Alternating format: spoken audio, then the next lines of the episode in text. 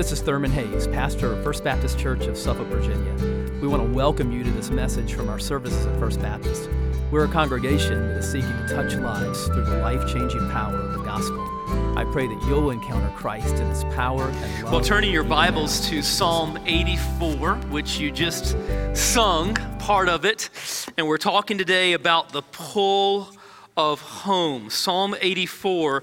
I'm going to be reading from the ESV, the English Standard Version today. I just like the, the way that it translates um, this particular psalm. Psalm 84, and we're talking about the pull of home.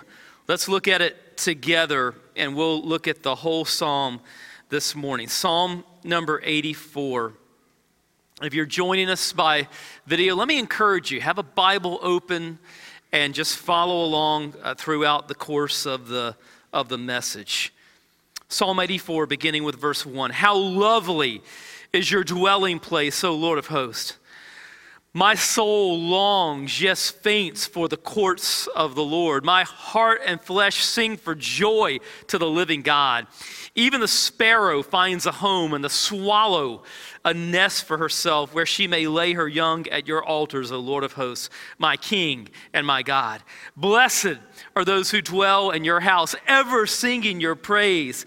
Blessed are those whose strength is in you, and whose heart are the highways to Zion. As they go through the valley of Baca, they make it a place of springs. The early rain also covers it with pools. They go from strength to strength. Each one appears before God in Zion. O Lord God of hosts, hear my prayer. Give ear, O God of Jacob. Behold our shield, O God. Look on the face of your anointed. For a day in your courts is better than a thousand elsewhere.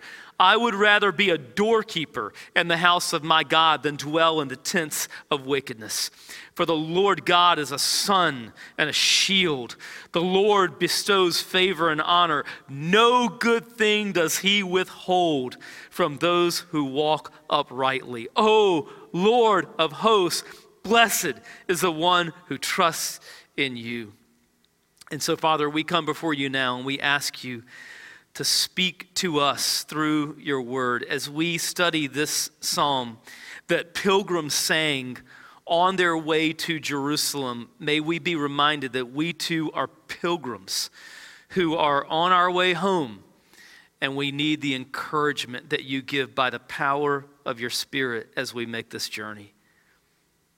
To the name of Jesus that we pray. Amen. Well, it was interesting this week.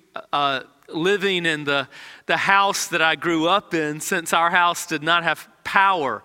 And, uh, and just kind of being there a lot this week and sleeping there and everything, I was flooded with memories, wonderful memories. I, I walk in the doors of that, that, that house and I'm, I'm, i feel enveloped in, in goodness. Uh, think about godly uh, parents who, who, who raised me with the, with, with the love of the Lord and thinking about wonderful times as a family in the den and around the table, uh, thinking about great times with our extended family, with aunts and uncles and cousins as they would come over for Christmas Eve. Now, thinking about uh, playing football in the front yard and basketball in the driveway and, and throwing baseball with my dad in the backyard. Thinking about different, different nooks in that house where I, my, my love of, of reading was nourished.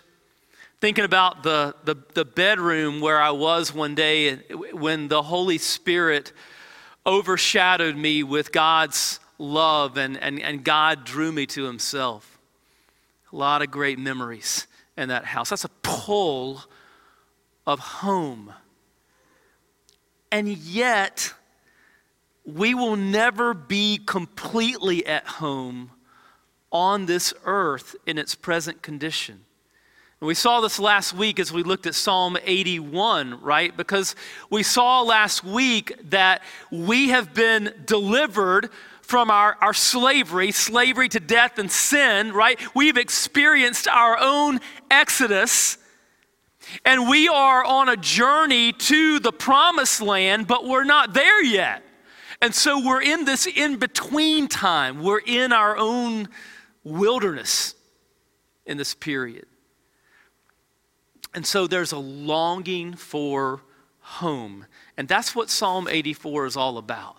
Because until we, we until we get there, there's always going to be a sense of longing.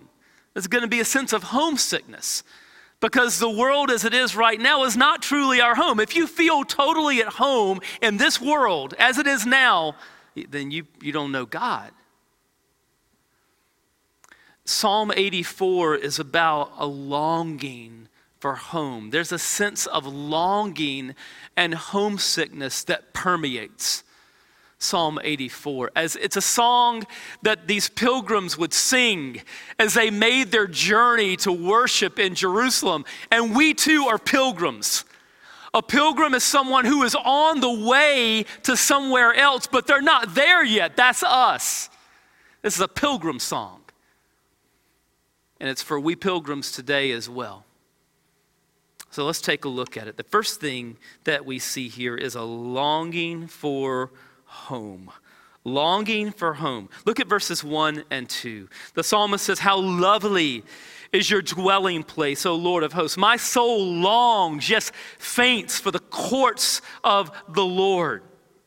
Now, when the psalmist talks in verse 1 about God's dwelling place, and in verse 2 about the courts of the Lord, he's talking about the temple in Jerusalem.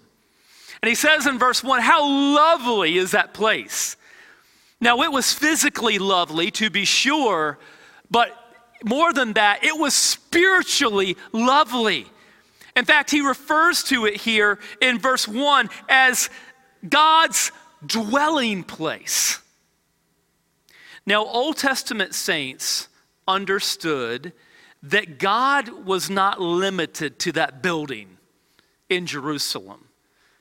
Even when, when, when King Solomon uh, built that, that first temple, he said when he built it in 1 Kings 18:27, "But will God indeed dwell on the earth? Behold, heaven and the highest heaven cannot contain you. How much less this house that I have built?" He's talking about the temple.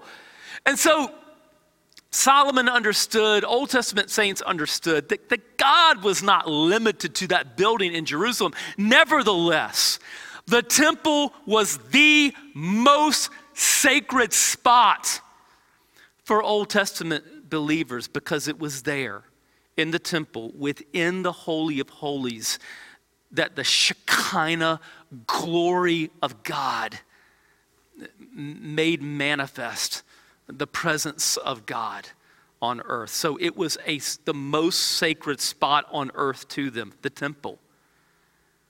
Now let's fast forward to today as new covenant believers. The, the, Solomon's temple is no longer there. You can go to Jerusalem, you can look down and you can see the stones from Solomon's temple. Uh, you can go to a, a place where there's a wall that was part of the second temple. And it's great to, to go to that wall and to, to, to pray at that wall. I've done that. That's a wonderful experience. But listen, that is not where God's temple is today. Where is the temple of God today? Let's look at a few passages. Ephesians chapter 2 and verses 19 and following. The Apostle Paul says, So then, he's talking to the church. So then, you are no longer strangers and aliens, but you are fellow citizens with the saints and members of the household of God, built on the foundation of the apostles and prophets, Christ Jesus himself being the cornerstone, in whom the whole structure, being joined together, grows into a holy temple in the Lord. In him, you also are being built together into a dwelling place for God by the Spirit. So, where's the dwelling place of God now? Where's the temple now? It's in His people. because the Spirit of God indwells his people. So we are the temple of God. Again, 1 Corinthians 3 and verses 16 and 17, Paul says, Do you not know that you are God's temple and that God's Spirit dwells in you? If anyone destroys God's temple, God will destroy him. For God's temple is holy and you are that temple. So there's no doubt, right? We are the temple of God, it's the church. And in the case of the Corinthian church, they were dealing with disunity in that, in that church. And Paul says, Look, do you not understand that, that you are the temple of God? that God's Spirit dwells in you. And he says that if you are a part of taking that down and destroying that temple, God will destroy you. Sobering. Again, 2 Corinthians 6 16. What agreement has the temple of God with idols? For we are the temple of the living God. As God said, I will make my dwelling place among them and walk among them, and I will be their people, and they I will be their God, and they shall be my people. So again, the temple is the church, but not the buildings of the church. It's the people of the church because God's Spirit is indwelling his people. So, what does this say to us today? It says we should cherish the church cherish the church. The church universal, to be sure. All of our brothers and sisters in Christ around the world. But listen, you cannot truly love the church universal without loving the church local. Be all in with your local church, with your love it's so beautiful this week to see brothers and sisters loving one another and helping one another in the storm. Serve in your local church. Roll up your sleeves and be involved in it. Give to your local church generously and sacrificially for its advance. Protect your local church. Cherish its unity. Guard its unity. Protect it. Be all in with the local church. It's the temple of the living God. Verse 3 the psalmist says, even the sparrow finds a home, and the swallow a nest for herself, where she may lay her young at your altars, O Lord of hosts, my King and my God. Now remember, Jesus was raised on the Psalms. As a little boy, Jesus would have known Psalm 84. It's really fascinating to contemplate, right? So Jesus is, is raised on these Psalms, and Jesus is steeped in this language. And the imagery here in verse 3 of, of the birds comes out later on in his teaching. Jesus tells us not to worry. Why? Matthew 6 26, look at the birds of the air. They neither sow nor reap nor gather into barns, and yet your heavenly Father feeds them. Are you of not much more value than they? Jesus tells us not to fear. Why? Matthew 10, 29 and following, are not two sparrows sold for a penny, and yet not one of them will fall to the ground apart from your Father, but even the hairs of your head are all numbered. Fear not, therefore, you are of more value than many sparrows. And so, going back to verse 3, listen, if even these little birds, the sparrows and the swallows, have found a resting place in the presence of God, how much more can you, as his child, find a resting place in the presence of God? Longing for home. Second thing that we see in Psalm 84 is increasing in strength. Increasing in strength. Let's check out verse 5.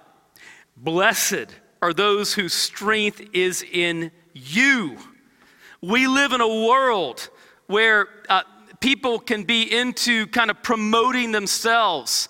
You know, even a lot of our leaders, our political leaders, are into kind of bragging and, and, and, and, and boasting in themselves. We see it in, in the athletic field um, as, as well, just, just kind of just uh, uh, bragging, boasting, self promotion. That's actually not strength, that is weakness. Real strength is when we humble ourselves and allow God's strength to flow through us. 2 Corinthians 12 and verse 9. But he said to me, My grace is sufficient for you, for my power is made perfect in weakness. The psalmist says, Blessed are those whose strength is in you. Verse 6 As they go through the valley of Baca, they make it a place of springs. The early rain also covers it with pools. Now, Old Testament scholars do not know exactly where the valley of Baca was. It, it, was obviously on the way to Jerusalem somewhere. But we know it's a desert place, that's obvious, right? It's, it's dry, it's arid. And listen, if you approach Jerusalem from any direction, I don't care which direction it is, you're gonna go through dry desert places and you're gonna be going uphill. And so these pilgrims are, are, are moving on their way to Jerusalem, but they got to go through the desert. But he says that as we do that, as these joyous, singing pilgrims make their way through the desert on their way to Jerusalem, he says they turn it into a place of springs. They turn the desert into an oasis because of their joy, right? Because of their worship there's an application here for us. You know, as, as we move through this wilderness that we're walking through, we're going to come across people that are dry, arid, burdened, broken. But wherever we go, wherever God takes you, day by day, you know, on your job or at your school or in your family, wherever you are, through your kindness, through your love, through your joy, make it a place of springs. Through, your, through being willing to listen to someone who's hurting, through being willing to encourage someone who is broken and needs encouragement, through your kindness, through being willing to speak a good word for Jesus as you, as you move throughout life, like make wherever you are an oasis, a fertile green place of springs, a flow of living waters, as we sung about. Verse 7, he says they go from strength to strength. In other words, their strength is getting, they're getting stronger. The nearer the goal, the stronger they get. Now, if you've ever been into to running uh, any distance, there's a couple of analogies here. One is that sometimes when you're running a, a distance and you, you start off you start off slow. You don't, uh, you know, kind of start off too fast and, and then just crash or whatever. But you start out at a good, steady pace. And then after a while, what they call a runner's high just kicks in and it's kind of like endorphins are being released and there's this wonderful sense of well-being and it's almost like you're gliding and then there's another thing that distance runners experience and that is that no matter how depleted that you are if, if, the, if, the, if the finish line if the goal is it you know where it is and it's close you, you get that last final push right you think you don't have anything else to give, but you find that I do have more to give. You get that final push as you move toward the end. That's what the psalmist is talking about here. He's saying that as these pilgrims are moving closer to Jerusalem, and remember, they're going on foot, right? This is ancient times, right? They're, they're going on foot, they're going through the desert. And physiologically, you would think that with every step that they took, their energy would be depleted. And yet, he says, we're going from strength to strength. We're getting stronger as we go, as we get nearer to the goal. Why? Because they are energized by the fact that they are getting closer. And listen, for, for us, we need to understand that you know, every day that you live as a believer, you are one step closer to being home. you're either one day closer to Jesus coming again, or if he doesn't come during our lifetimes, you're one day closer to being with him. But in either case, you're one day closer to being home. And so we should be energized by that, right? and to understand that you know trials are temporary we're going to be with him forever. Be energized by the fact that you're getting closer and closer to home that the best is yet to come. Be energized by that and finish strong. The third thing that we see in psalm 84 is about experiencing his presence experiencing his presence. You know, at some point, the pilgrims arrive in Jerusalem. They've been on the way, they've been through the desert, right? They've been yearning for this, longing for this. And one day they arrive and they're there and they're at the temple, they're in the temple complex, they're in the courts of the Lord. And what does he say here in verse 10? For a day in your courts is better than a thousand elsewhere. I would rather be a doorkeeper in the house of my God than dwell in the tents of wickedness. When I read verse 10, I think about what the Apostle Paul says in Philippians 3 8. Indeed, I count everything as loss because of the surpassing worth of knowing Christ Jesus, my Lord. For his sake, I have suffered the loss of all things and count them as rubbish in order that I may gain Christ. Listen, to know God to experience his presence is so much better than the sinful things of this world that we want to cling to. Better is a day in your courts than a thousand elsewhere. What a climax of this psalm in verses 11 and 12. For the Lord God, is a sun and shield. The Lord bestows favor and honor. No good thing does he withhold from those who walk uprightly. O Lord of hosts, blessed is the one who trusts in you. Now, we saw last week in Psalm 81 that God is both our provider and our protector. And we see it again here in Psalm 84. He is a sun to us. In other words, God illumines us. God gives us the light and the guidance. He provides what we need. God is a shield to us, He is our protector. And then I love the way verse 11 ends.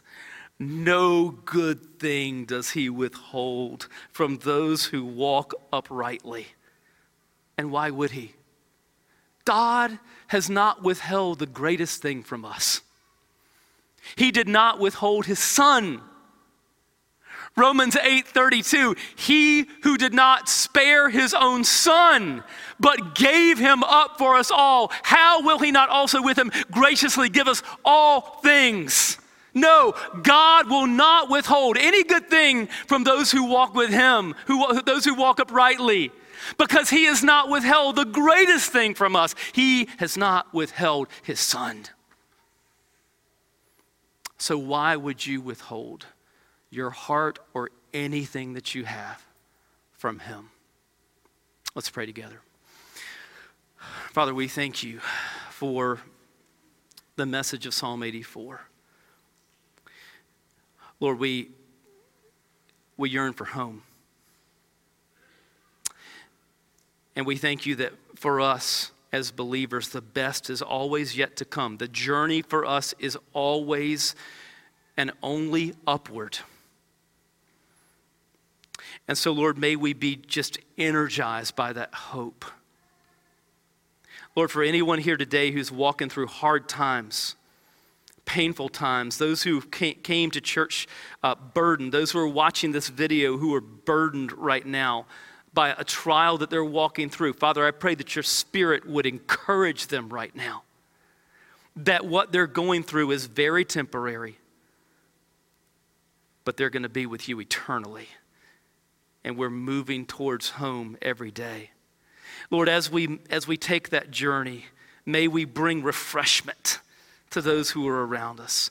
Lord, may we make this, a, a, wherever we are, a place of springs as we allow your spirit to flow through us, that we would bring living waters uh, to others through kindness, through love, through encouragement, through uh, practical acts of love and service, through sharing the gospel with people. Lord, as we think about the fact that we, as the, the church today, the, the people of the church, the temple of the living God, Lord, help us to be all in for that. Loving the church that you loved and gave yourself for.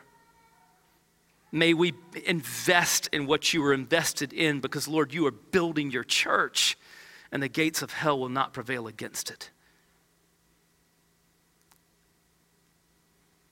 Father, how we, we pray that we would understand that to experience you and to walk with you is so much better, so much greater than anything sin or this world could possibly offer. And so, Lord, help us to stay close to you and keep our eyes on you.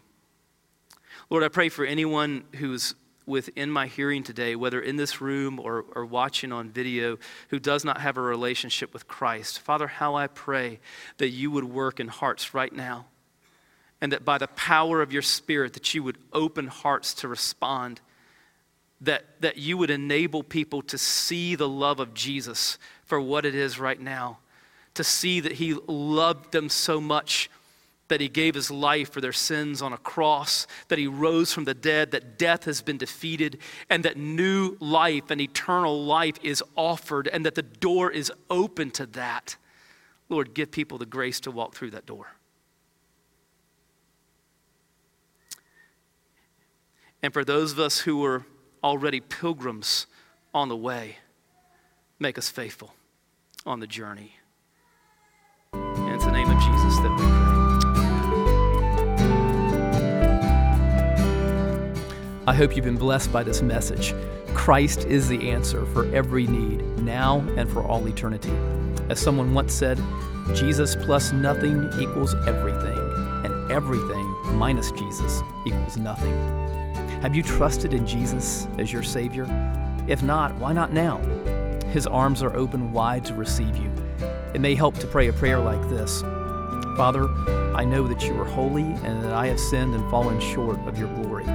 I know that you are a righteous God who must punish sin, but I believe that your Son Jesus took my punishment for me, died in my place, and rose from the dead so that I could have eternal life. Right now, I turn to Jesus and trust in his finished work for me. In his name I pray. Amen. You know the Bible says this in John 1:12. To all who did receive him, who believed in his name, he gave the right to become children of God. And that means that if you've received Christ, God has adopted you as his beloved child, his very own son or daughter. Just imagine it. Almighty God, the Lord of this universe, the one who possesses all authority in heaven and earth, is now your loving Father, and you are his child. You say, I love him. How can I honor God with the rest of my life? Well, when you love someone, you want to spend time with them. We get to know God through His Word, through prayer, and through His people. I would encourage you to pick up a copy of the Bible and begin to read it. Begin to pour out your heart to Him in prayer. And find a church family where the Bible is preached where Christ is exalted and where his love is flowing. If you're local, I want to invite you to the church I pastor, First Baptist Church of Suffolk, Virginia. I'd love to meet you and help you in your Christian journey. I would love to connect you to some other people who love the Lord and who would love you too. Maybe you live outside our area. I'd love for you to write me. My email is pastor at fbcsuffolk.org. Tell me what God is doing in your life. If you have spiritual questions I could help you with, please let me know. We're on this journey together.